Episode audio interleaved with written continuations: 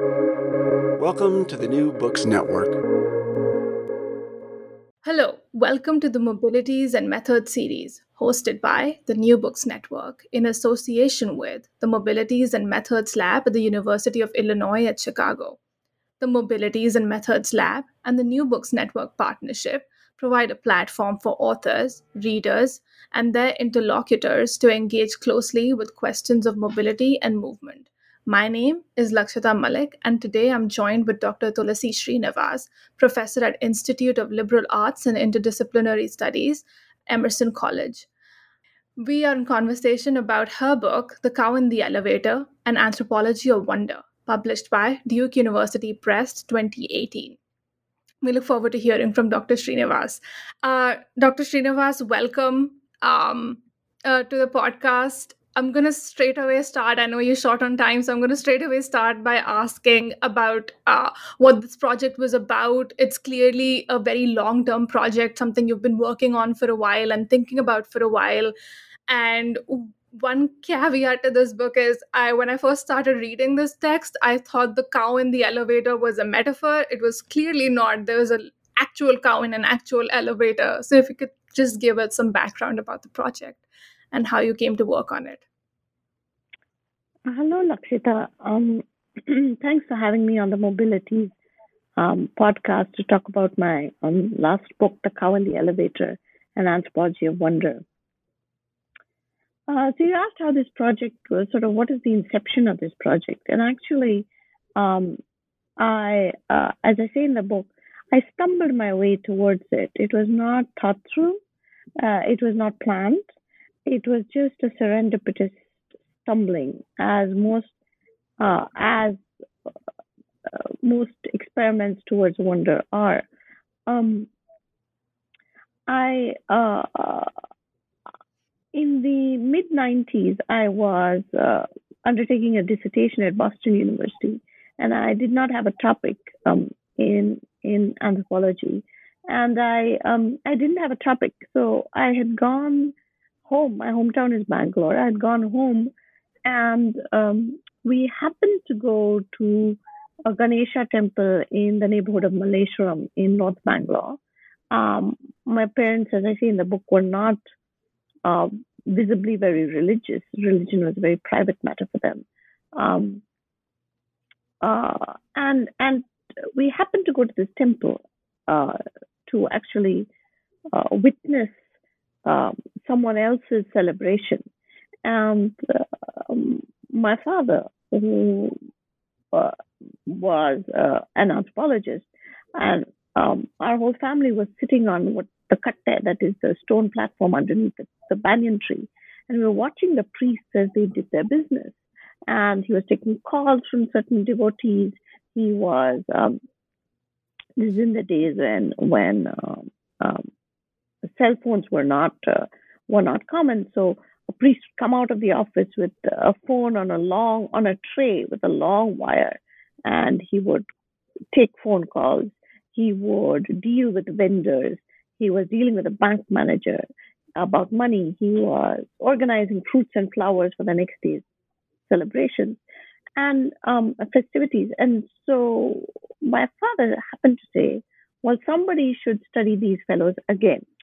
Um, a long tradition in anthropology, of course, being studying studying priests um, and studying ritual. And uh, and I just thought, uh, should I be that someone? And then I thought, no, everyone will think my father, who as an anthropologist had chosen my dissertation subject for me. So I veered away from it. And it took me a more than sort of 12, 18 months of cogitating about this to realize that yes, here was something I wanted to study, that rituals were changing in Bangalore, and how deep was that change, how wide was that change. This is at a time when when ritual change was not being discussed, either in religious studies or anthropology and I was interested in in how uh, the ritual change occurred, what the priests thought of it, what devotees thought of it, how much creativity there was within the scope, within the frame of ritual. Because at that point, in the mid 90s to the late 90s, um, uh, the assumption was that rituals did not change. Rituals were sort of uh, static and they represented tradition, which was unchanging. And of course, subsequent to that, there's been a number of scholars who argue that ritual changes are not a mistake, not a failure, um, as um, certain scholars have argued, but rather that uh, ritual creativity exists and uh, and that ritual is actually changing all the time. And I can think of Amy Allocco, Corinne Dempsey. Um, a lot of scholars have argued that ritual changes repeatedly, changes its form, changes its process, changes its meaning. Uh, but at that moment, in the mid 1990s to late 1990s, nobody had articulated that as yet. And so I was operating pretty much in a black box, um, which was exciting and terrifying all at once. But that was the inception of the project. And then, as you say, I um, stumbled over uh, uh, three priests trying to push a cow into an elevator um, to take it to the top floor of an apartment building in Malleshwaram. And I helped them by holding bananas to lure the cow in. And that became the sort of genesis of the title of the book. Right. Thank you so much for sharing that. That that story was it's it's not out of the ordinary, but yeah, it, it was just something interesting about having that just a picture of a person or three people pushing a cow into the elevator. Um, the other thing that you talk about clearly you talked about ritual a lot right? Uh, you talk about improvisation of ritual the creative ethic with these priests right? And that's happening in engagement with this um, what you call a sense of loss brought on by neoliberal modernity.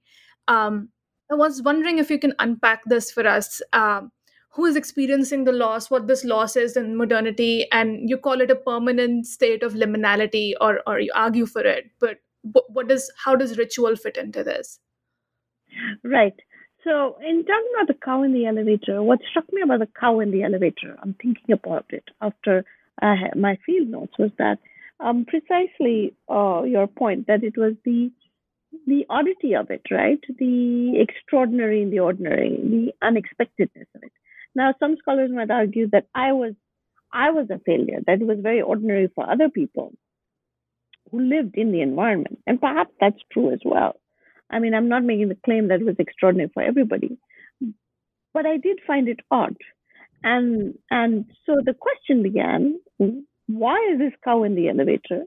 And what is happening? And it turns out the cow goes to the sixth, seventh floor in order to be part of a sort of ancient, supposedly ancient Vedic ritual of making a cow cross a threshold in order to render a new house uh, pure and and sort of open to inhabitation.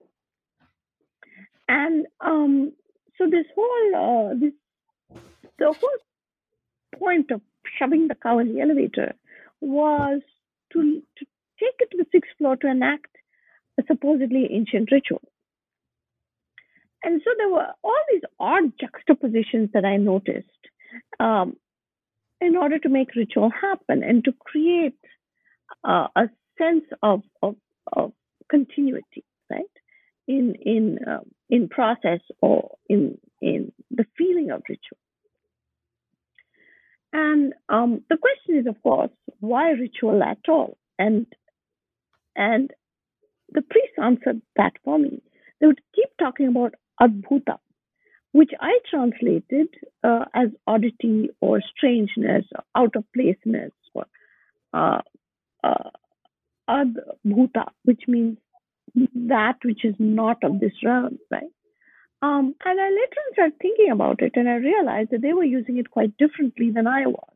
And I came to this very late in the in the study. The study stretched over like 16 years, so um, so I came to it late, and I realized they were using it as a sort of as a wonder, as a sort of uh, both the the magicality and the strangeness of wonder.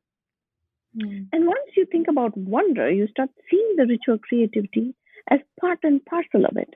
Because in order to provoke wonder, one must consistently sort of experiment with form and uh, uh, in order to get to that state. So they're constantly trying to create the conditions in which wonder might occur. Wonder being unpredictable, part of that. So they were constantly trying to create these conditions. So they would introduce new elements or have a sort of experimental form or be very creative, very improvisational with ritual. The point, the end point being that people were amazed and that amazement would reside then with the with supposedly the the um, with God, him or herself. And uh, this has a long tradition in myths in India. There's this uh, myth of, uh, of, of Krishna revealing himself to Arjuna on the battlefield in the Mahabharata, the Vishwarupa, which is all about wonderment, and or Krishna opening his mouth and his mother peering in and seeing the whole world in his mouth to reveal his godliness. So there's this consistent sort of uh, thinking about wonderment in in the text as well, the mythological text as well, myth and and uh, sacred text as well. Um, so so it's drawing from a deep well the- theological well. Um, but in terms of thinking about why um, a ritual, neoliberal modernity I found had a deep sense, a deep disorienting sense for for Bangaloreans um, perhaps for all Indians, because it changed. Uh, a lot of these Bangaloreans were on the sort of margins of the IT industry, which Bangalore is famous for, the information technology, and knowledgeware industries. They were working uh, across time zones. They were working with people of different cultures. Um, they would go to work in the middle of the night based on, on the client, where the client was located, whether it was Australia or Britain. Um, so they were disoriented in time and in space. Geographically, they inhabited uh, several locales because they would they had to think culturally in either U.S. terms or U.K. terms. They were taught to speak English differently. Um, um, they would be ferried to these uh, sort of brightly lit offices in darkened Bangalore in the middle of the night by these white matador vans. Uh, so they're geographically displaced. They would come home and they would sleep during the daytime. And they were um, in uh, time space they were disoriented. They wouldn't be available for the festivities in the temple because they had to be at work. Um, the festivities had to be shifted to accommodate their schedule. So it was all sort of and the city was changing because of the money flowing into the cities a lot of the old houses were being torn down new apartments were being constructed. The city was constantly sort of being rebuilt before our eyes. So geographically and time wise, they were disoriented. And so ritual, if that is the constant state, right, ritual must both accommodate this disorientation and give people a feeling of stability. And what if the point of ritual was not, as Victor Turner argued, to enter ritual and re-emerge as a member of the community, um, what if the ritual itself was a state of permanent liminality? What if the point of ritual was the rupture itself? If you ask that question, then ritual becomes a very different act. It's not about the efficacy of the ritual, it's not about the stability of the society. Rather, it's about how ritual enables you to come to terms with constant disorientation and constant loss and constant rupture, right? Maybe the point is not stability. Maybe the point is rupture. And if that is the case, the questions become very different. Yeah. Um, thank you for that. That was very comprehensive. And this disorientation that you sort of talk about reflects very beautifully in your method and your reflections on your method and writing as well right? You, t- you your very rich vignettes they span from the 1990s to the 2000s and they don't necessarily appear in chronological order. So the reader is sort of along for the ride as it were.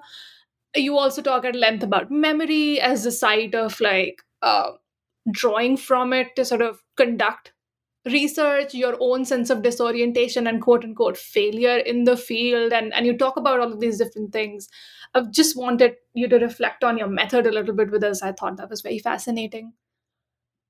Oh thank you. Um, my method again was just a continuation of that initial sort of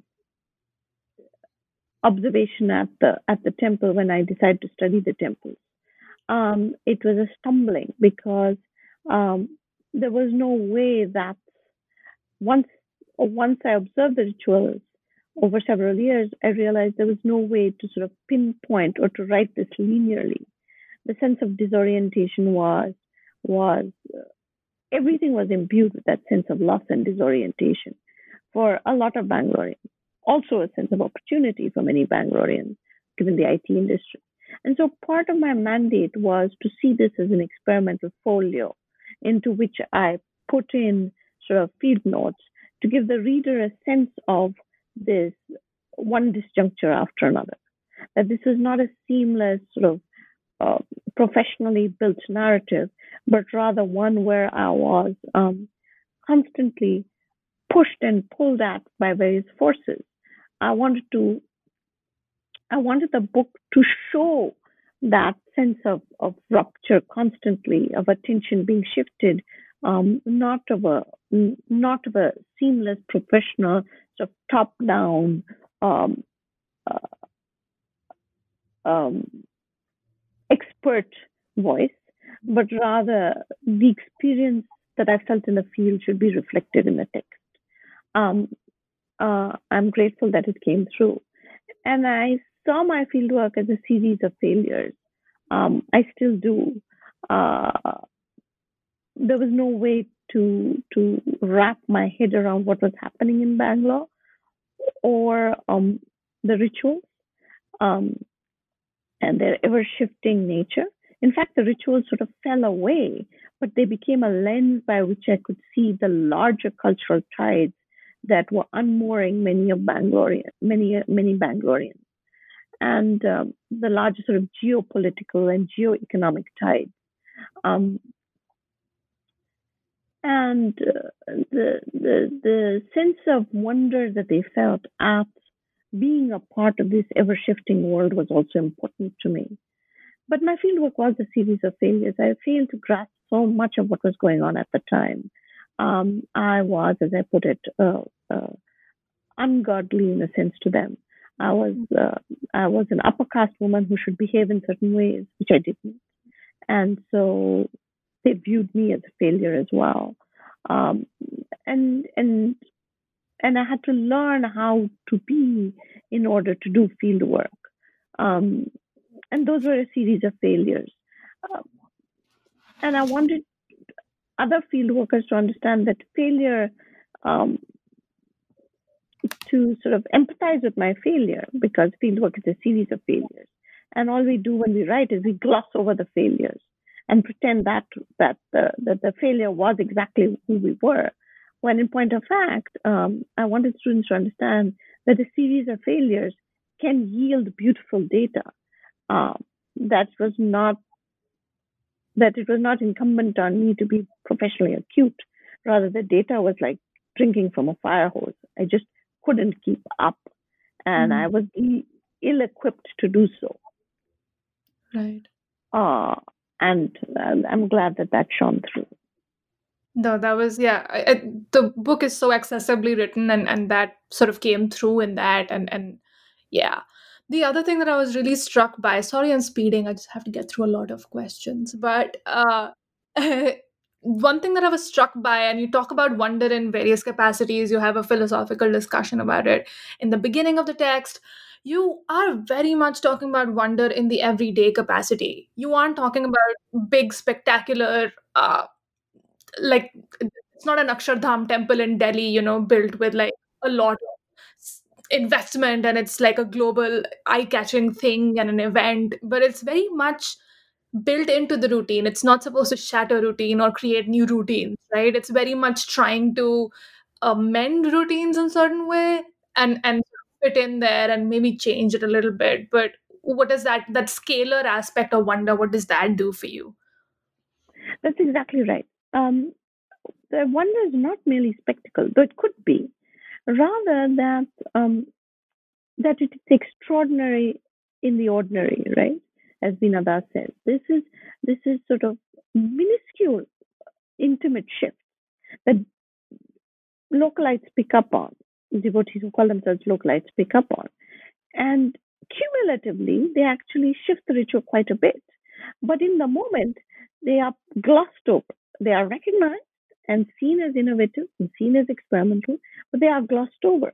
This is not a sort of uh, emplacement of something that everyone universally seen as wondrous, sees as wondrous and spectacular, like Akshardham. This is intimate, minute, and yet, because of its innovation, creates the conditions for wonder. That is the sort of uh, wondrousness of it, that it can um, it can be passed by quite easily. And this is part of being embedded in a field for a very long time. That over the course of those 16 years, I did see cumulative differences. Ritual did shift quite considerably. Um, but in point of fact, if one just drops into a temple and watches even for a year, one could not get that sense. I think it would be difficult to harness um, what exactly was changing. And so my speculation is then that some funda- a fundamental sort of processual point of ritual is its changing nature. Um, and and that embedded in the ritual is the DNA for change. And what we see as unchanging is just what we remember from maybe a lifetime or two lifetimes ago. What we hear from our grandparents that this is the way to do things. It's what they know. But in point of fact, it has changed even in that iteration. So it is constantly changing. It's constantly, and this is because Hinduism is very much a religion of process and of practice, and not necessarily sort of the liturgical text is not the, the last word on it, but the ritual is constantly fluid, it's constantly in flux. Uh, what we can, as Krishna Bhattar, one of the priests, tells me, is what we can rely on is the fact that it changes. The world changes and we change with it. Uh, and I think this sense of adaptability is really key to Hindu rituals' longevity over time. Right. Uh, Thank you. The other thing that was sort of very interesting about, and you talk about money and gold and all of these things, but one thing that I want to sort of focus on right now is the idea of technology and idea of not just the priests, but also um, the devotees sort of partaking in technologies. You mentioned this woman uh, called Padma who's constantly taking pictures uh, of the of festivals and and all the uh, prayers that are happening. And she's sort of an archivist right? She, you talk about it like that i'm wondering how there is a difference. Do different devotees participate differently? What about people who don't have the kind of technology right? Or what what does that difference look like? Because in the beginning you mentioned that you tried to take pictures but you were stopped right? Because they didn't want you taking pictures at that point in time. But how, how does this sort of is there a disparity in which people participate in rituals and what does that look like? So yes, um, uh, there is a disparity. But let me first address um, Padma, um, the sort of temple archivist, and my relationship with her. So when I first entered the field in the late 1990s, um, it was forbidden to take photographs of the of the deity or even of the temple space, and the priests would be uh, very quick to stop me and that's com- that used to be common in most temples in India that you could not photograph the image. The idea being that the the camera being sort of a technological instrument, and and this was a belief in India about human beings as well. It would grab the spirit of of that thing that it was photographing and hold it as a machine would. And so the relationship between the machine and the deity was really interesting to me. But as uh, cell phones become more and more um, sort of incorporated into the larger sort of economic and social space of India, as happens in the late 90s, early 2000s, mid 2000s. By 2006, the cell phone is ubiquitous in India because of a push out of China for the Samsung and uh, and Korea, a huge volume of sales across India and cheap cell phone providers. So the cell phone becomes ubiquitous. And the minute the cell phone becomes ubiquitous, photographs become sort of commonplace. Photographing one another in the temple space, seeing it as more a tourist, than photographing the, the idol dressed up, photographing the priests, then photographing one another, taking selfies. So the temple space becomes like any other public space. And so the the barriers to photographing the image are broken down. So in 1999, I'm forbidden. By 2002, they tell me, yeah, you can take photographs in the temple, but not of the image. By 2006, everyone is taking photographs of the image. And by 2009, I'm told, here, you should photograph this. You know, I'm used as an aid memoir, like photograph this and we'll ask you for it. Right. And now, very frequently, the priest will just send me sort of um, photographs of the deity, or they'll send me short video clips of them doing a puja on WhatsApp. And so the whole technological sort of the technoscape that Appadurai describes uh, sort of catches the religioscape in its mesh. And Bangalore being at the cutting edge of technology, um, many of the of the localites were embedded in this technoscape already. So they were very um, they knew how to use geospatial markers, they knew how to use WhatsApp, they knew how to use Facebook, they knew how to use social media, they knew how to use um, sort of uh, how to um, tag the temple. They knew all sorts of things that I did not know, right?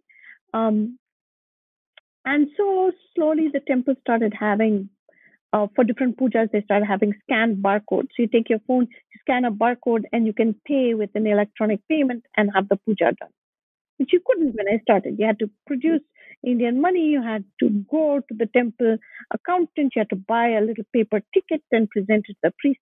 And all that was cut away, right? You just scanned your barcode, you showed the priest, and then the puja would be done. So they were, and this was by the mid 2000s. So they were sort of leapfrogging uh, using technological innovation. Now it is true then that people who don't have access to technology are shut out of certain realms of innovation and certain ways of of sort of uh, attending to the temple space. Um, certain forms of attention, um, uh, which uh, Jonathan Z. Smith, Z. Smith uses. Uh, he says ritual is a mode of paying attention. Um, and so certain forms of modes of paying attention are lost based on who has access and who doesn't. But that has traditionally been true as well. I mean, caste proves the perfect example that um, in certain realms, only certain people can gain access and others cannot.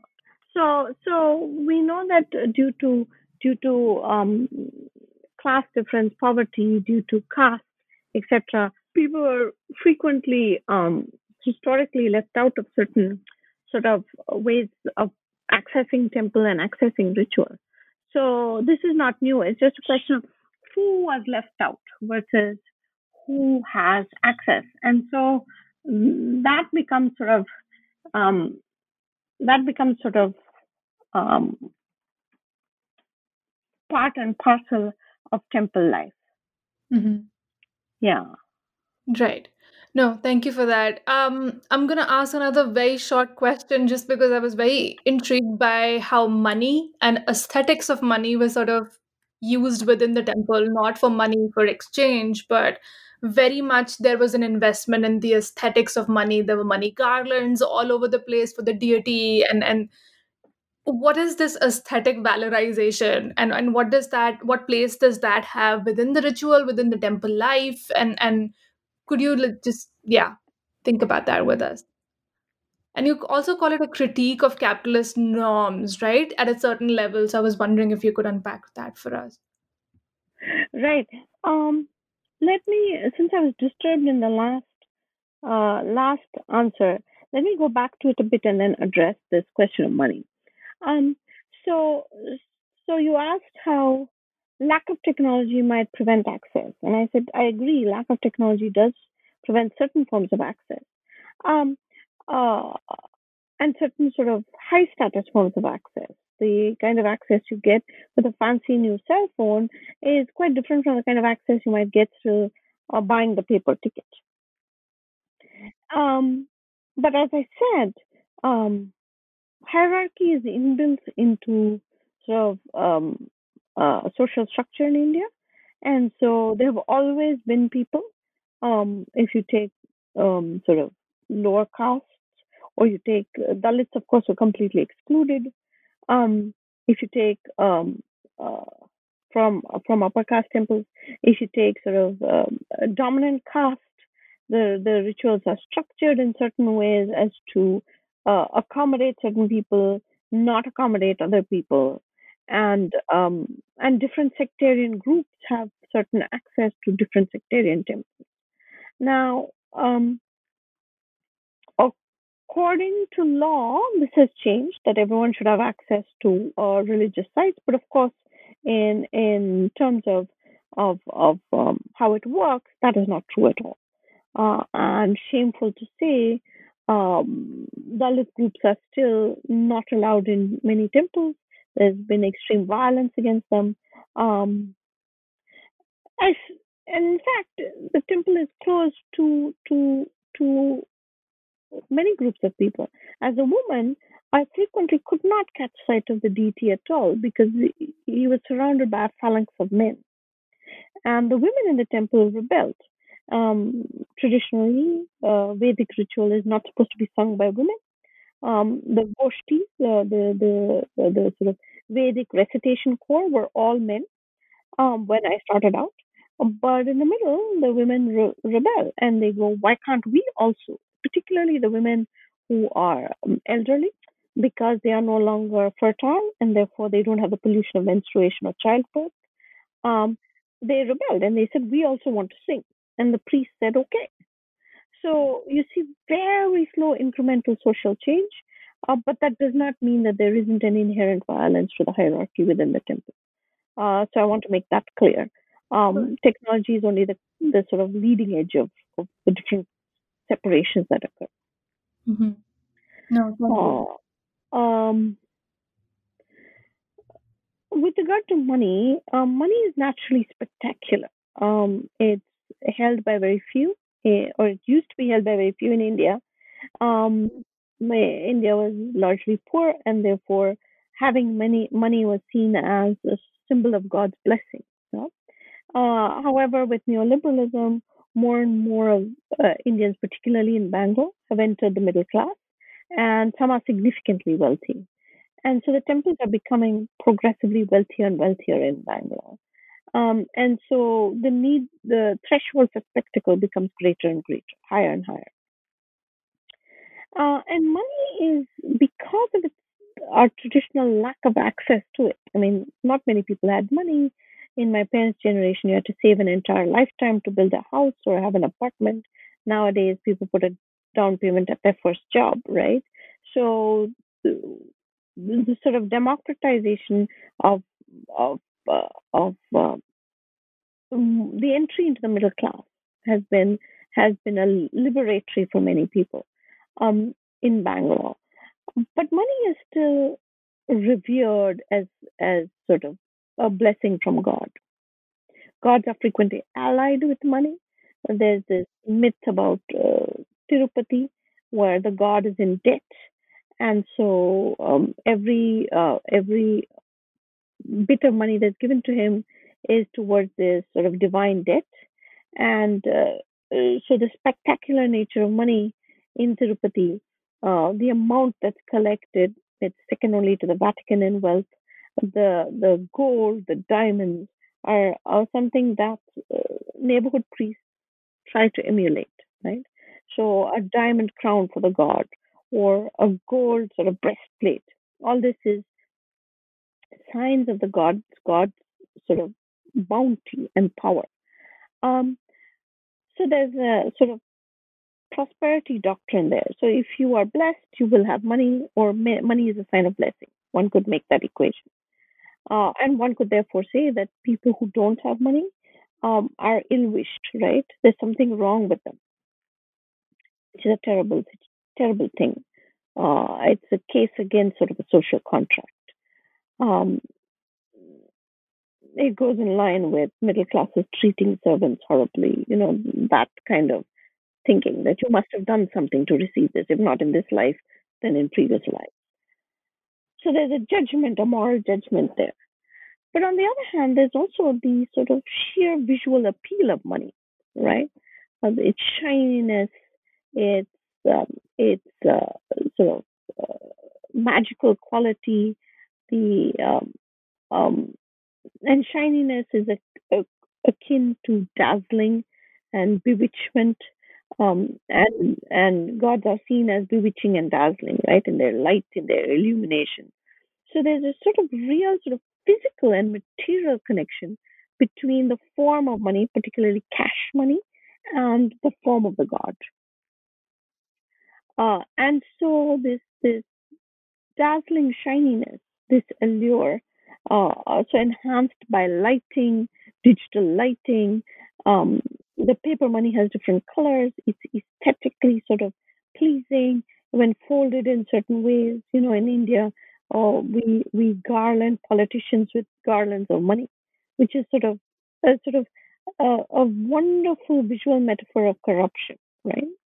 Uh, I mean, it is. You garland a politician with money. There's no other way of saying this is bribery, pure and simple, but it's an aesthetic bribery. It's an aesthetic. I mean, what does it mean when you garland a politician with 500 rupee notes, right? Um, thousands of them. So it's sort of the openness, the transparency of the bribery, the transparency of the connection is made clear in the aesthetic valorization of it. Um, and that is true of the God. I mean, if you're bribing politicians with money and you want them to do something to grease the wheels of you're doing something, so much more with God. If you want the ritual to be efficacious and you want to be protected, you want to adore God um, in order for that prophylactic to work, that God should bless you, that God should protect you, right? And middle class Indians, Hindu Indians, more than anyone else, have made this connection across realms.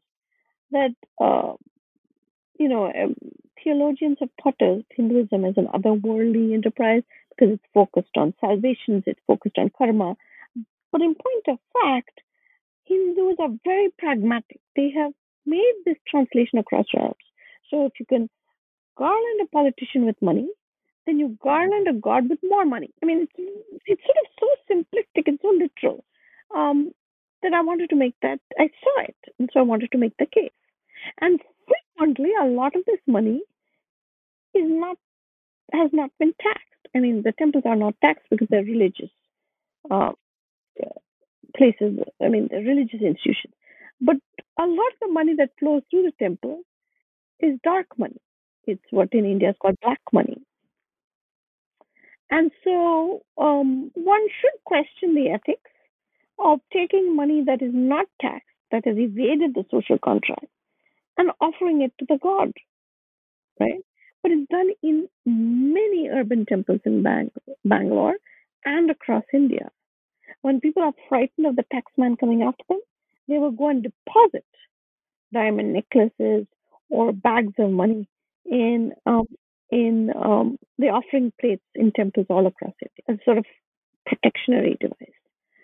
So one has to think about the ethics of what that what is going on in the minds of Hindu Indians, uh, and what then the social contract. What is a good life?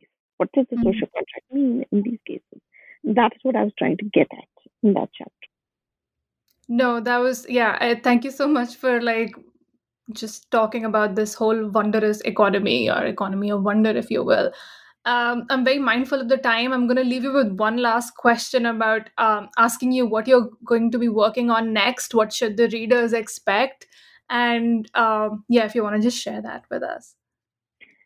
Sure. Um, the cow in the elevator is first of, of uh, uh, at least um, uh, three projects um, on Bangalore to illuminate uh, modernity or neoliberal modernity. Um, the first one is about ritual, uh, which is the cow in the elevator. The second one, which I'm in the process of finishing, is um, is a book about beauty parlors, and and seemingly quite different from the ritual space of the temple, but in fact, um, strangely in some ways similar. Um, in this, I um, in this particular book, I'm writing about migrant women from the northeast of India who worship a deity known as Kamakhya Devi, um, uh, at uh, who is um, sort of a part of the sundering of the body of Shakti the myth is that her vagina falls in um, uh, falls and becomes Kamakhya Devi. And so these women from the Northeast who are migrant women who come to Bangalore under extreme, sort of wretched circumstances. And uh, while it is lauded by neoliberal India as uh, women's entrepreneurship, these rickety beauty parlors and salons, um, where these women work from sort of 8 a.m. to 8 p.m. for six days a week um, in backbreaking conditions, um, actually are sort of work traps for them. And what happened when COVID struck and when the migrants were forced to walk back to their homes, or when ethnic riots against migrants rocked Bangalore two years ago, and what happens to these women as a result, and how everyday middle class women go to these beauty parlors um, on a day to day basis and get themselves waxed so uh, and threaded and their faces bleached and and what this work of beauty actually involves. Nancy Etcoff has said um, there's an ugliness to beauty, and I wanted to look at the work of beauty. Like, what is beauty work? Um, beauty is supposed to be something godly, right? That that that is divine, that isn't sort of one is born with. But in point of fact, people work very hard. Beauty is an aspirational category, and uh, and uh, middle class women spend an inordinate amount of time and being attended to by other women, usually of lower caste and lower class migrant women. So it looks at um, it it it looks at the goddess in the parlor, um, both the sort of the divine goddesses, Kamakhya Devi, Mother Mary, that the parlor girls worship, and uh, many of these parlor girls, both Christian and Hindu, get possessed very frequently. The question is, of course, why? And one can look to Obeyesekere and others to think about why. And sort of, so I'm trying a sort of uh, feminist theology of the parlor. And then next book I'm working on is about ecological destruction in Bangalore, and um, it's called The Absent Goddess. It's about a lake that bursts into flame repeatedly. And all three of these projects are interlinked um, by figures who cross across. Right? Some of the female devotees from the temple show up at the parlors. Um, some of the people at the parlors show up at the lake, and so so you get this movement across space of Bangaloreans, and so it's trying to illuminate a whole host of problems um, so it's an anthropology of wonder was the first one, and anthropology of beauty is the second one, and the third one is an anthropology of apprehension. Um, and I hope to illuminate uh, what's happening in India and uh, and a sense of sort of uh, uh a sense of uh, an anterior future that neoliberalism brings to us. Right. I, well, everybody I'm sure is looking forward to those. They sound fascinating, all of your works, and we're looking forward to that. Um, thank you so much for joining us, Dr. Srinivas, and for all of your uh, wonderful insights. I am Lakshata Malik, and this discussion of Cow in the Elevator, published by Duke University Press in 2018, has been brought to you by the New Books Network in association with the Mobilities and Methods Lab at the University of Illinois at Chicago. Thank you so much for listening.